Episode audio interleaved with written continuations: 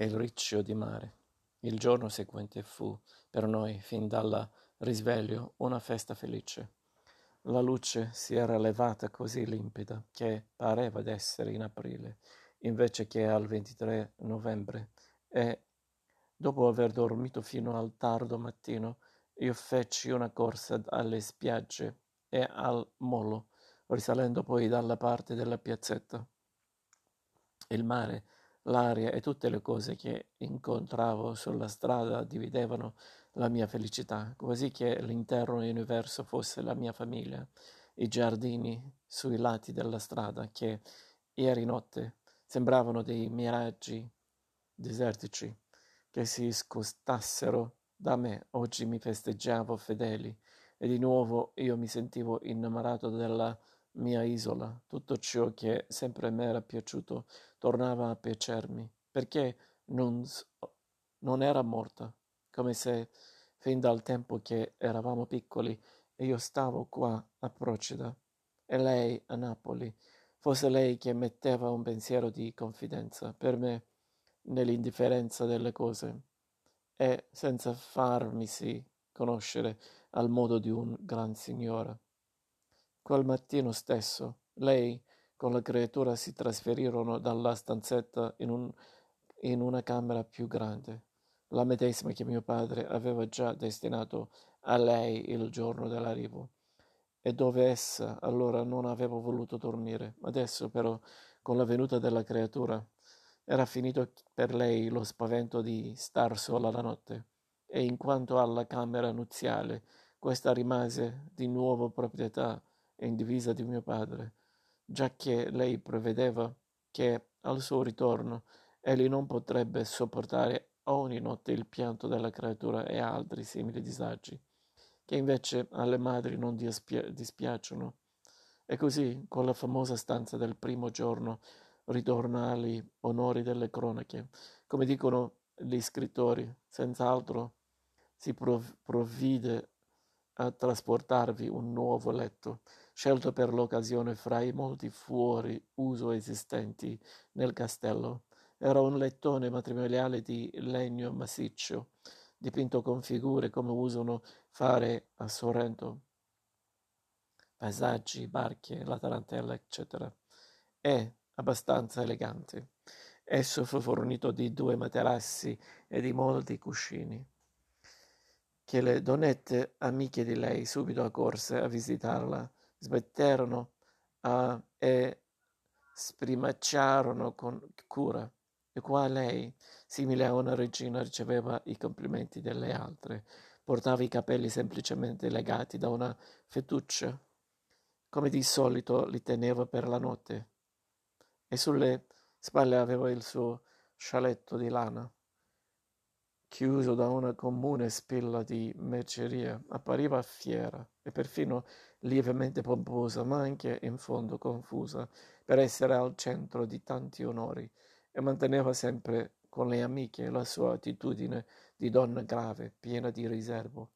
Se poi qualcuno di loro si metteva a deplorare, poverina, vi siete sgravata sola sola, senza nessuno, senza nemmeno lo sposo vicino, come una gatta, lo sposo vostro vi lascia sempre sola. E, donna Nunzia, essa rispondeva soltanto con un silenzio severo, come per ammonire quell'intrigante a badare ai fatti suoi.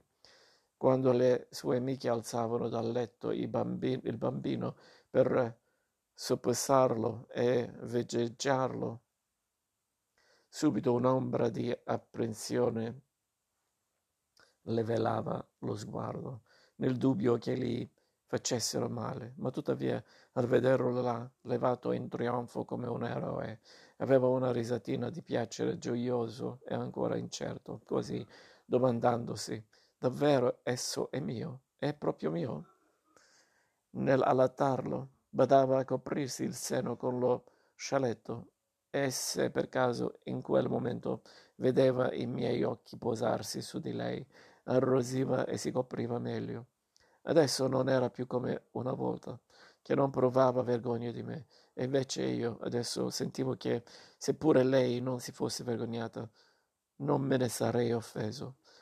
A intervalli nella giornata io ritornavo a visitarla nella nuova camera e mi sedevo sulla cassapanca indugiandomi là. Credo che in quel giorno sarei stato contento pure di farle da servo, se lei ne avesse avuto bisogno. Ma c'era sempre almeno una delle sue amiche, spesso parecchie, e io, senza parlare, me ne stavo imbronciato da una parte, ora che si erano abituate alla mia presenza. Le sue amiche non si, intimidivano più di me e ciarlavano di continuo e io mi seccavo di udire le loro stupidaggini. Quando poi a Carmine Arturo mi pareva così brutto, con quella faccia di mutria che non sapeva nemmeno ridere, che nella opinione, nella mia opinione, egli valeva meno dell'asso di coppe. Intanto lei pure fra tanta gente non si dimenticava mai di me. Talora in mezzo ai discorsi di quelle donne, senza badare a loro, si volgeva soltanto a me, che stavo muto da una parte, e mi diceva, in una specie di timida confidenza, Eh, Artù, forse intendeva chiedermi, chiedermi perdono per gli spaventi che m'aveva procurato la notte avanti. Non mi diceva altro che questo. Eh, Artù, la sua voce, pure adesso, Ch'essa era madre di una creatura, aveva serbato il noto sapore un po' aggrettino, quasi stonnato, da ragazza che non ha ancora finito di crescere. E all'udire quella solita vocina che diceva Artù, quando poche ore avanti l'avevo già creduta morta, e io provavo una felicità così impetuosa, turbolenta, che mi facevo ancora più cupo in faccia era il mio carattere, non mi sarebbe dispiaciuto di dire almeno queste due parole. Sono felice. Più volte nella giornata mi ripromettevo di presentarmi in camera e di dichiararle senz'altro. Sono felice, sia pure in tono indifferente. Ma in conclusione, nemmeno una simile frase di due parole non ebbi voglia, non ebbi voglia di dirgliela. Lo spettacolo di Nunz, viva, risanata e animata, che mi sorrideva fra i, noi, fra, fra i suoi riccioletti. A me solo mi pareva d'un tratto un fasto miracoloso, come se l'isola si fosse popolata di dei e non sapendo come dare sfogo alla capricciosa allegria che mi invadeva il cuore, dopo un poco uscivo da quella camera troppo incantevole. Fino ad oggi la felicità per me era stata sempre una compagna naturale del mio sangue, alla quale magari non si fa caso, come a una sorella carnale. Ma oggi avvertivo in certi istanti questa cosa nuova, la presenza improvvisa, quasi insperata, della felicità che mi incendiava la mente e mi pareva d'abbracciarmici insieme. Non sapevo distrarmi con nessun altro pensiero, come una prepotenza. La mia gioia invadeva la luce, lo spazio, ogni angolo della casa, anche il più polveroso ripostiglio.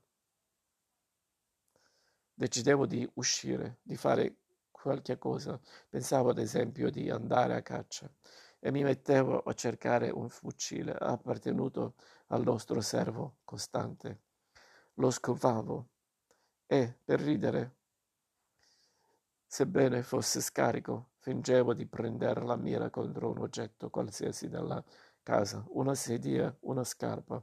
Poi, annoiandomi all'idea di cercare le cartucce, lasciavo il fucile e uscivo, senza pesi e libero. Andavo nella campagna e salivo sul primo albero d'aspetto maestoso che incontrassi e là, dall'alto del fogliame, mi davo a cantare con tutta la voce che avevo in petto, come se l'isola fosse una nave corsara e io, in cima all'albero di maestra, il padrone della nave. Non avrei saputo dire precisamente che cosa in quel giorno io potessi aspettarmi dal futuro, solo poiché Nunz viveva ancora sulla terra. Mi sembrava che il domani e ogni altro giorno a venire fosse per se stesso una sorpresa festante e potesse arrecarmi dei misteri di felicità. Mi sentivo grato, ma non sapevo a chi, non sapevo chi ringraziare e dopo brevi momenti di riposo ritornavo a una irrequietezza volubile. Ebbi perfino dei pensieri da cavaliere galante. Mi venne in mente di portare a Nunz qualche regalo che le facesse piacere e le desse un segno gentile da parte mia, una cosa che la amava molto, come si, dà, come si sa, erano i gioielli, ma io da tempo avevo finito di spendere le ultime cinquanta lire datemi da mio padre. Ora, mentre camminavo disoccupato lungo la spiaggia, scorsi attaccato a uno scioglio presso la riva, così a fiore della calma onda trasparente, un riccio di mare di un bellissimo colore viola. E ricordandomi che lei gustava molto i ricci di mare, decisi di portarle quello. Rapido mi tolsi le scarpe e andai a staccarlo dallo scioglio, aiutandomi col mio temperino. Poi lo avvolsi in un pezzo di giornale trovato sulla spiaggia e corsi subito a casa da lei, sbagnoso di farle avere il mio regalo, ma sul punto di entrare nella sua stanza, d'un tratto provai un sentimento di imbarazzo, forse anche di mistero, e in fretta mi nascosi il piccolo involto sotto la blusa.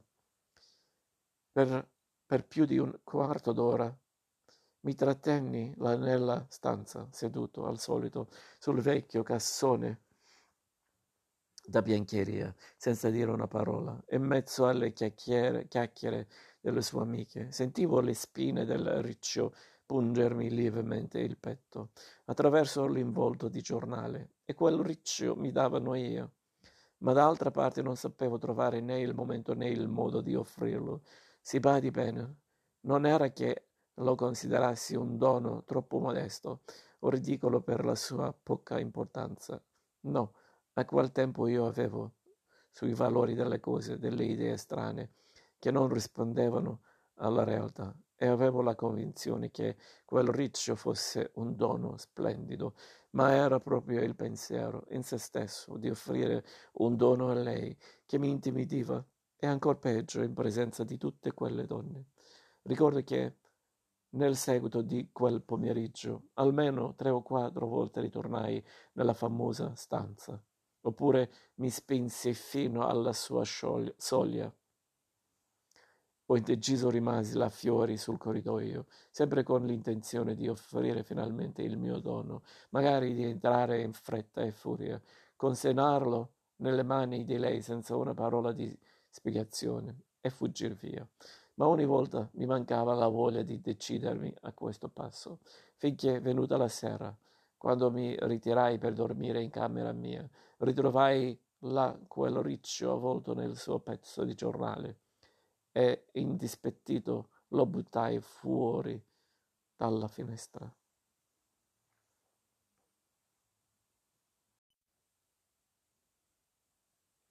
Una sorpresa.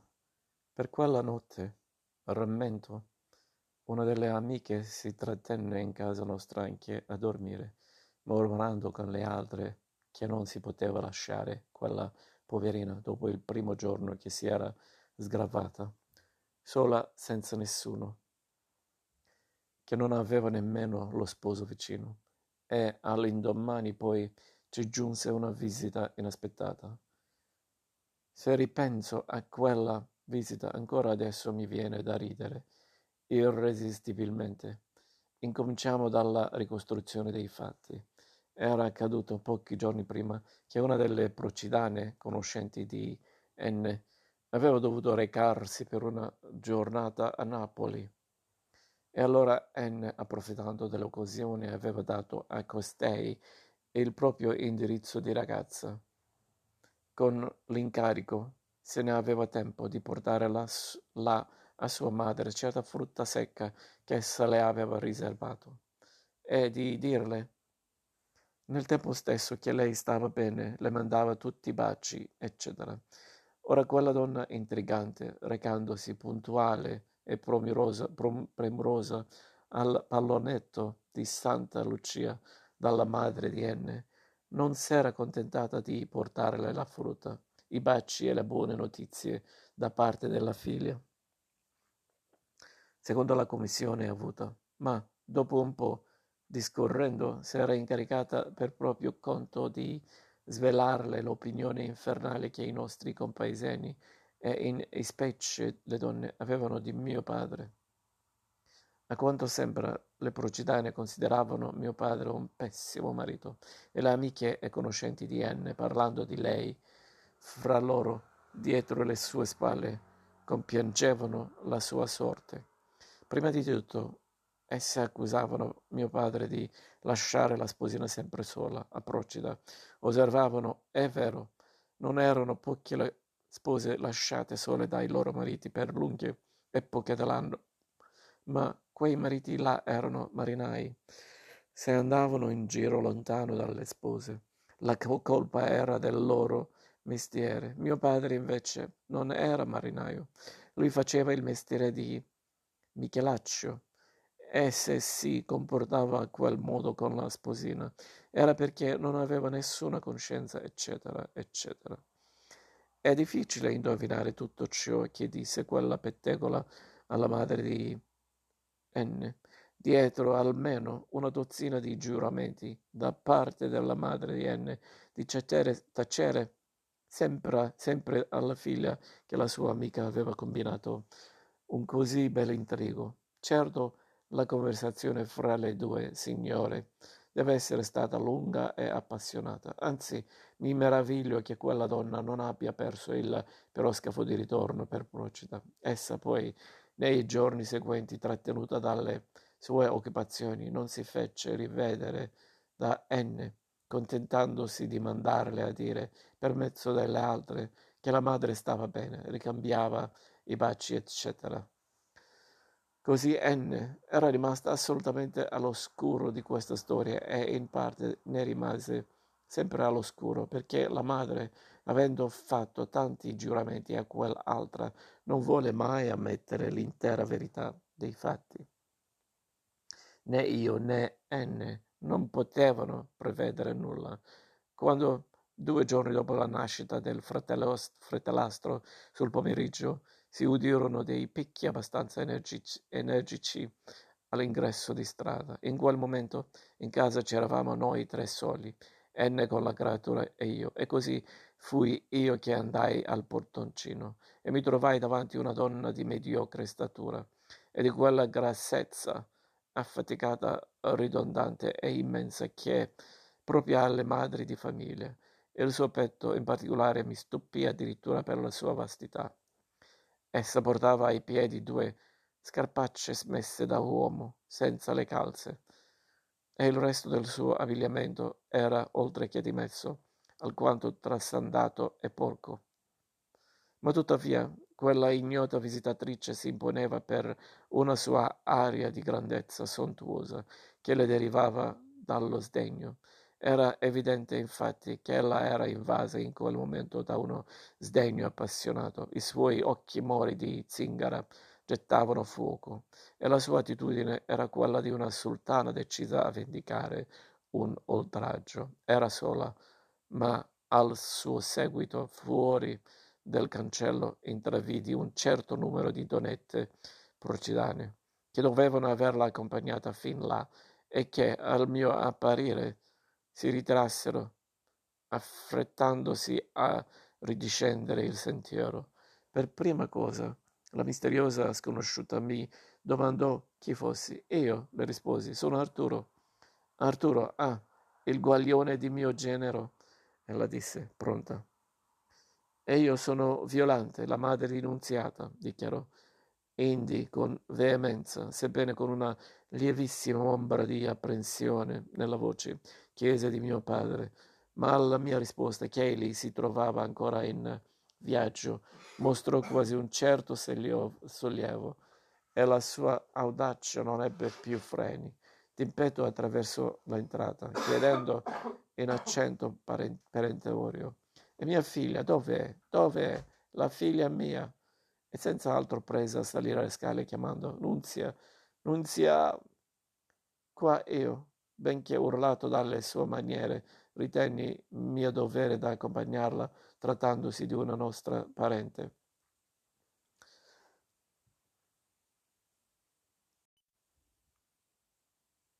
La scansai dunque risolutamente verso il muro. La scala per passarci in due era troppo stretta e, precedutala, la guidai fino al secondo piano, alla stanza di Nunz. Lei riposava a letto in compagnia del guaglione, circondata dai quadri delle vergini, felice e tranquilla. Ma la madre, al primo vederla, le gridò Nunzia, Nunzia te! con un accento così tragico che pareva la ritrovarsi tenuta in catene e a pane e acqua in fondo a un sotterraneo, bastonato tutti i giorni e coperta di sfregi. Poi, dopo aver cambiato con lei per lo meno trenta o quaranta baci, si staccò dal suo letto e le annunciò con, annunciò con risolutezza selvaggia: Sono venuta a ripigliarti. Nenna mia, Alzati subito, prendi la creatura e, in camicia come ti trovi, tornatene a casa. A questa novità N, che l'apparizione della madre s'era fatta tutta rossa di gioia, si alterò in faccia. Perché? Ma forse è successo qualcosa? A mia sorella? No, non è successo niente. Tua sorella sta in buona salute. Forse a Willem? domandò allora N con un filo di voce. Eh no, non darti pensiero per lui. Ti accerto che lui se la passa sempre bene, basta, non fiatare più. Senti a quello che ti dice Mammeta. Guarda, alla creatura non le faremo prendere freddo, la involgeremo bene dentro questa coperta del letto. Eh, tanto, si capisce, soggiunse, girando le pupille malevole verso la mia direzione. Poi gliela rendiamo, la loro coperta, mica vogliamo tenercela gliela rimandiamo domani subito col commissioniere. A questo punto io fischiai con disdegno estremo e lo dissi. Mi fai ridere. Essa s'era di nuovo accostata a N e la baciava con aria prepotente per tutta la faccia, ma la mia madrigna, per quando sedotta un poco da quei bacetti, non glieli restituiva più e rimaneva seria seria, quasi difendendosi da lei. Se davvero non è successo niente, ma, disse con tono sempre più insospettito e inquieto, perché venite d'improvviso a parlarmi di partire da casa con questa creatura piccerilla di due giorni e senza nemmeno poterlo dire al marito mio? All'udir nominare mio padre, l'altra smise di baciarla. E il marito tuo, ripeté con occhi foschi. Poi soggiunse, ergendosi, con certe note acute della voce. Eh, il marito tuo. Me ne scordavo, già, anzi, fammi sapere una cosa. Per che motivo si trova assente lui di queste giornate? E dove si trova? Eh, ci piacerebbe saperlo. Dove si trova lui? Sta in viaggio. Che saccio? Mormorò Anne, confusa a quei modi aggressivi, ma la madre a simile risposta tradì nel volto un sentimento addirittura feroce. Che saccio, eh, proferì. Ecco che bella risposta deve dare una poverella riguardo al marito suo. Che saccio. Così, per lui, la famiglia sarebbe in modezza. Eh, che si lascia un, in un cantone, Ah, m'era stato detto, ma non volevo crederci, e son venuta da Napoli per sincerarmene apposta. Oh, ma, esclamò Anne, ribellandosi con un tremito delle labbra e fieramente accigliata, dopo più di un anno che stavamo lontani, siete venuta qua per dirmi queste brutte cose. E chi è stato? a sparlarvi del marito mio. Deve essere stata Cristina, quella mala lingua che non capisce niente opinò dopo un poco, tutta scura in volto, indovinando prontamente la vera origine dello scandalo. Cristina chi? Quella conoscente tua di Procida. Figurati, sì, quella povera femmina, che ha avuto appena il tempo di dire buongiorno, consegnare quel cartoccio di fichi e salutare, perché se no perdeva il vapore e che vai sospettando. Quella non mi ha parlato proprio di niente. Adesso invece te lo dice Mammeta veramente, non sia. Chi è che mi ha parlato? Mi ha parlato il cuore. Ecco chi mi ha parlato. Ho sentito come una voce in petto che mi diceva Violante, fa presto, rimedia quelle tre lire e cinquanta per il vapore, con qualunque sacrificio, e va d'annunziata tua, che è là, all'isola di Procida. Piange amare lacrime. E qua adesso ricevo conferma di quello che mi ha detto il cuore mio. Quando sento che lo sposo non si fa sapere nemmeno dove si trova, nemmeno di una cartolina, si degna. Lui, se non dà notizia, non è per farmi addannare, è perché si scorda. Chi è uomo tiene sempre tanti pensieri, mica può sempre scrivere alla famiglia, replicò N, più e più ombrandosi contro quelle accuse. I pensieri? Chi li capisce, questi suoi pensieri? Perché non li fa conoscere? Beh, lui non è mica una femmina che se tiene un segreto è peccato.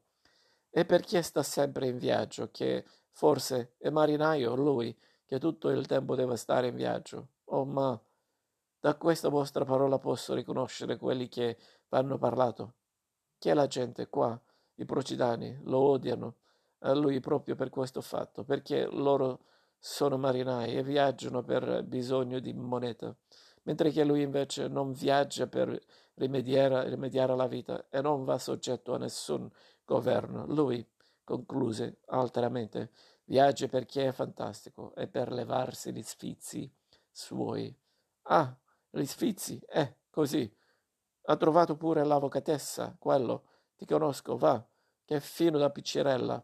Tu ti chiamavi Nunziata perché non vuoi essere contrari- contrariata, ma io mi chiamo Violente e dico, mea colpa, che sono stata io a dare la figlia mia a quell'assassino. Tu eri contraria, pareva che il sentimento te lo dicesse. Ti vedi che benché nel, nel, nella tenevi più giudizio di Mammeta a pensare, mi pareva d'aver trovato l'America per te, a trovarti quello sposo. E adesso, invece, mi s'aprono gli occhi per vedere questo bel affare che abbiamo fatto. Ecco a chi t'ho sposata, sangue mio, t'ho sposata a un maiale, a un infame che t'ha lasciato partorire qui abbandonata e sola, come se tu fossi qualche femmina malamente.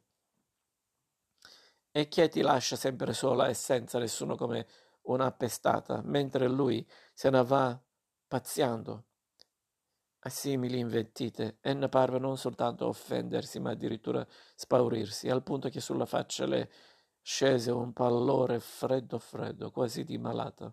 Si era levata a mezzo dal letto, poggiando un piedino in terra e con una voce appesantita, violenta, ripeteva Ah, che dite? State, state zitta, ma nel tempo stesso i suoi occhi andavano di continuo verso di me, preoccupandosi che io dovessi udire certi discorsi e al posarsi su di me il suo sguardo sconvolto lasciava tra, tralucere nel fondo un sorriso affezionato, come se ella, fra l'altro, intendesse dire a sua madre non è vero che stavo sola, c'era Arturo qua con me, queste tue parole offendono più di tutti. Arturo, forse che lui è nessuno. Arturo, il bel companuccio mio. Allora io, impie- impietosendomi di lei, che veniva così mortificata dalla madre, le detti in risposta un'occhiata insieme a una sdegnosa alzata di spalle per significare non far caso a costei, che è una matta e non sa nemmeno di chi va parlando. Intanto tutte queste scene avevano finito con il nervosire il fratellastro, che si mise a gridare disperatamente. Subito essa volse a lui la sua tremante, severa testina, cercando di consolarlo, e, poiché non si calmava, lei e sua madre insieme incominciarono a dirgli le solite stupidaggini che piacciono alle creature. Alla fine lei, per farlo contento, gli porse il petto. E l'altra, mentre lei allattava, rimase zitta per qualche istante. Poi, d'improvviso, guardando la figlia con occhi d'amara passione, ruppe in singhiozzi e uscì sul corridoio con le braccia levate fra nuove invettive contro mio padre.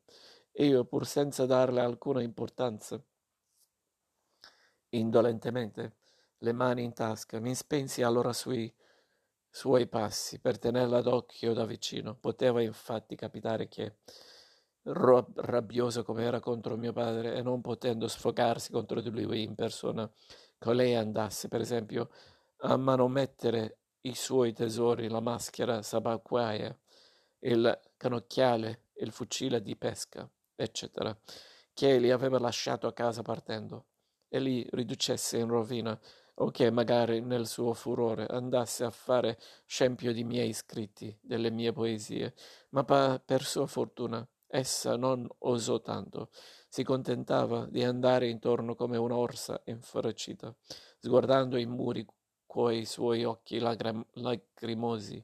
E questo, commentava, sarebbe il famoso castello, questa grotta, assassino delinquente, ma preso con l'inganno, a sentirlo era un riccone e un milionario col suo castello, ma a me questa mi pare una grotta, proprio una grotta, a simili parole N, che s'era fatta sulla soglia col guaglione al petto.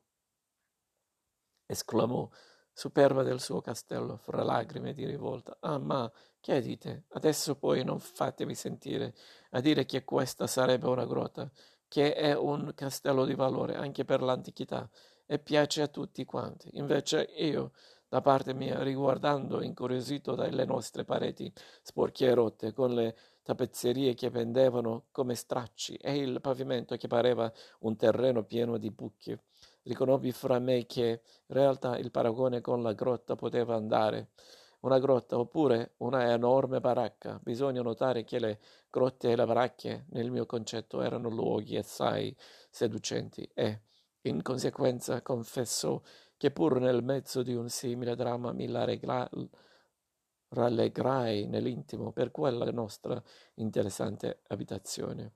Con la sua ultima frase, involontariamente, N aveva provoc- provocato la madre a un argomento fatale. Come udì le parole piace a tutti, quella si rivoltò verso di lei con un'espressione fra rabbiosa e impietosita. Annunziate, non contrastare a Mammeta, esclamò, che Mammeta è qui per difendere il sangue suo. È bella assai, è questa caverna che Mammeta invece si vergogna da vertici mandato, per quanto è brutta, e nessuna famiglia qua intorno ci vorrebbe stare, tanto piace, e piace ai diavoli, ecco a chi piace, che è piena di diavoli. Ah, voi, pazienza mia, aiutatemi a non parlare troppo, soggiunse, levando gli occhi al cielo e poi coprendosi il volto con le mani. Ma di lì a poco mostrò di nuovo il volto con una diversa espressione, fosca e insieme sagace, come se dietro le parole che stava per dire volesse intendere poi anche per conto suo chissà quali altri misteriosi imbrogli.